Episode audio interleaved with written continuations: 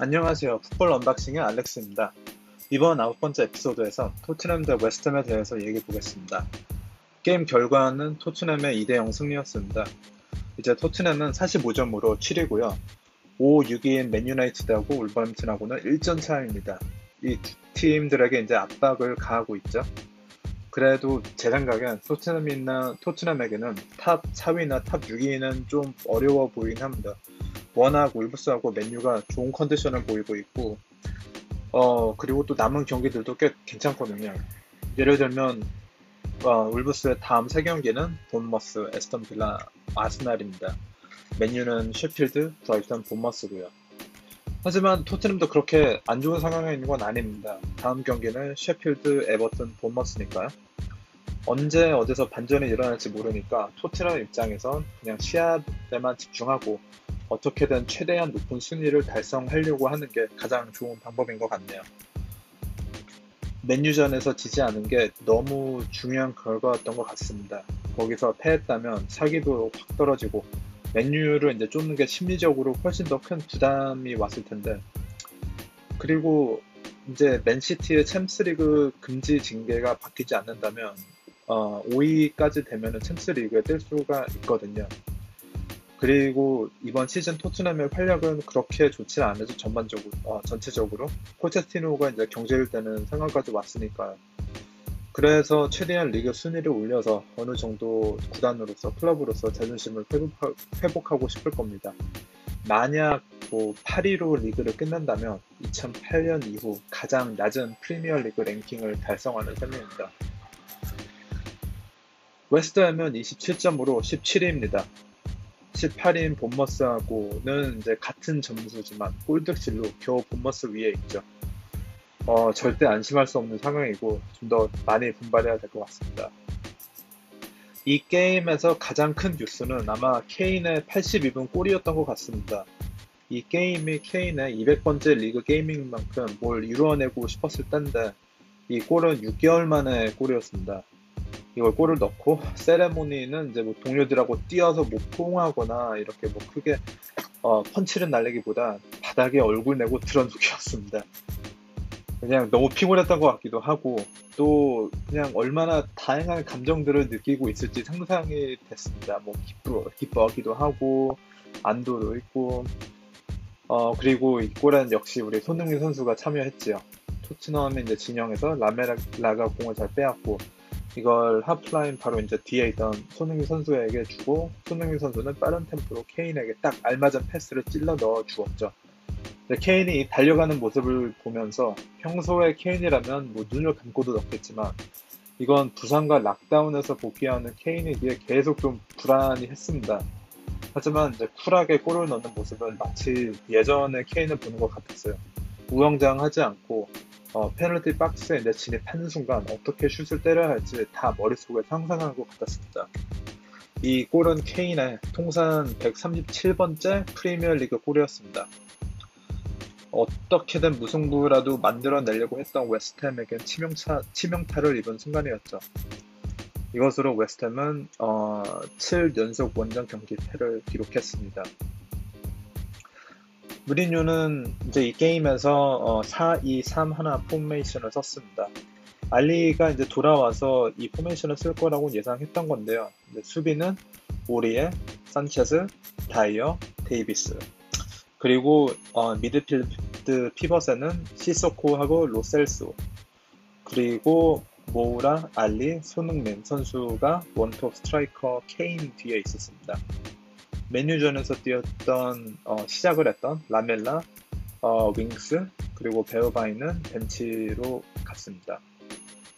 웨스트햄은 같은 포메이션으로 어, 수비진은 크레스웰, 디오, 발보에나 프레드릭스 그리고 mid 피벗은 데클란 라이스와 수책 그리고 어, front mid 3에서는 포날스, 노블, 보엔이 있었고요. 원톱으로 안티오니, 안토니오가 뛰었습니다. 어, 데클란 라이스가 이제 보통 포지션은 수비형 mid로 돌아왔네요. 초반에는 이제 팀으로 복귀한 토트넘의 모우라가 가장 잘 활약했습니다. 움직임도 괜찮았었고, 특히 음료 휴식 전 23m 이제 강력한 장거리 슈팅이 인상적이었습니다. 하지만 어, 전체적으로 토트넘 공격진은 계속 이제 웨스트햄 페널티 박스 앞 진영까지 오면 어떻게 해야 할지 모르는 것 같았어요. 이 수비를 뚫는 그런 플레이가 부족했죠.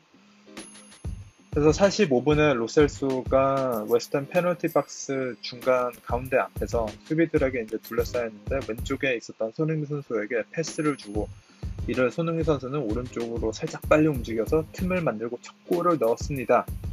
라고 생각했는데 아쉽게도 비디오 판독 VAR이 이제 옵사이드 판정을 냈습니다. 이 위치에서 손흥민 선수가 골을 참 많이 넣은 것 같은데요. 몇 센치로 옵사이드였던 것 같습니다. 좀 많이 아쉬웠죠. 후반에 토트넘은 좀 더 좋은 모습을 보였습니다. 60분 된 때에 손흥민 선수가 상대 진영 왼쪽 사이드에 있던 로셀소에게 패스를 하고 로셀소는 스트라이커들이 딱 좋아하는 패스를 넣어줬는데 케인의 슛이 이제 골문을 놓쳐버렸습니다. 결국 첫 골은 웨스트햄 자살골에서 왔습니다. 로셀소가 찬 코너킥이 웨스트햄 미드 수책의 발에 맞고 골로 들어갔죠. 여기에 이제 약간의 논란이 있었던 게 비디오 replay를 보면 로셀소의 코너킥이 수책을 맞기 전에 토트넘 수비수 다비슨 산체스의 팔을 맞은 것처럼 보였어요. 하지만 비디오 판독 VAR은 골로 인정했습니다. 아주 미세한 터치였지만 손을 맞은 것 같긴 했거든요. 그리고 룰에 의하면 이건 골로 허용이 안 될 텐데 그 게임 후 웨스트햄 코치 어, 데이빗 모이즈는 VAR에 대한 많은 불만을 토로했습니다. 제 생각엔 토트넘이 이제 약간 운이 좋았던 것 같아요. 이 시합 후 어, 웨스트햄 런던 더비는 이어집니다. 다음 상대는 첼시죠. 이거 강등의 smell이 스멀스멀 올라오고 있습니다. 지금 웨스트햄 문제는 골 찬스를 별로 못 만들어내고 있어요. 주전 스트라이커인 알레와 어, 미드필더 스노드그라스의 빈자리가 눈에 띄게 보입니다. 이 두 선수가 지금 웨스트햄에서 가장 골을 많이 넣었거든요. 그나마 오른쪽 윙에서 뛰었던 제러드 보엔이 좋은 모습을 보여줘서 약간의 희망을 보여주긴 했죠. 이 팀은 괜찮은 선수들이 있다고 생각을 합니다. 순전히 선수진만 본다면 강등될 만한 팀은 아니에요. 안토니오, 뭐 펠리페 안더슨, 란지니, 데클란 라이스, 크레스웰, 디오프 등등. 하여튼 남은 경기 동안 적어도 팬들에게 실망을 안기지 않도록 최대한 노력하는 모습이라도 보여줬으면 합니다. 토트넘에 대해서 몇 마디를 더 하자면 토트넘은 확실히 시소코가 뛰면은 훨씬 더 조직적인 모습을 보이는 것 같아요. 좀 더 이제 체계가 있는. 옛날 어, 덴벨레의 중요성을 보는 거하고 흡사한데요. 다만 이제 시소코는 아직 덴벨레 수준은 아니죠. 확실히. 이번 시합에서 이제 로셀소의 활약도 눈에 띄었습니다. 에릭슨의 이적 이후 토트넘에서 보기 어려웠던 그 창의적인 플레이, 찬스를 만들어내는 플레이, 그걸 오늘 경기에서 뭐 그 빈자리를 다 메꾼 건 아니죠. 그래도 그나마 좀 찬스를 만들어내는 플레이를 루셀소가 몇 번 했습니다. 공을 앞으로 운반하는 역할도 잘 해내줬고요. 어, 시합 후 케인은 인터뷰에서 어, 통산 200 리그 골을 달성하고 싶다는 의지를 강하게 표현했습니다. 이 기록은 현재 앨런 시어르하고 웨인 루니밖에 없는데 케인 나이가 현재 26살밖에 안 됐으니 예, 참 놀랍죠. 어, 이 기록은 확실히 가능한 것 같아요. 케인이 프리미어 리그를 떠나지 않는 한. 참고로 현재 케인은 이제 한 클럽에서만 200 리그 경기로 137골을 넣은 건데요. 이 기록은 현재 아구에로만 넘었습니다. 200 리그 경기 중 아구에로는 138골을 넣었어, 넣었습니다. 어, 아스날의 앙리 기억하시죠? 앙리는 첫 200 경기에서 130 어, 하나의 골을 넣었습니다. 그런 만큼 케인의 기록이 대단한 거죠. 맨유의 이제 시합 후 예전 아스날 선수 폴 머슨이 스카이 스포츠에서 어, 무리뉴는 케인의 능력치를 최대로 뽑아낼 수 없다. 라면서 케인은 토트넘에 이제 계속 잔류할지를 심각하게 생각할 것 같다라는 의견을 냈습니다. 이에 대해 무리뉴는 웨스트햄 시합 전 머슨의 코멘트에 대한 반박을 했죠. 그것도 무려 4분 동안이나 자기 밑에 어, 벤제마, 드록바, 호나우두, 디에고 밀리토, 즐라탄 이브라히모비치 같은 스트라이커들이 있었고 이들이 골을 넣는 데는 뭐 전혀 문제가 없었다라는 어, 내용을 포함했는데요. 웨스트햄 경기 후 무리뉴는 케인에 대한 칭찬을 아낌없이 했습니다.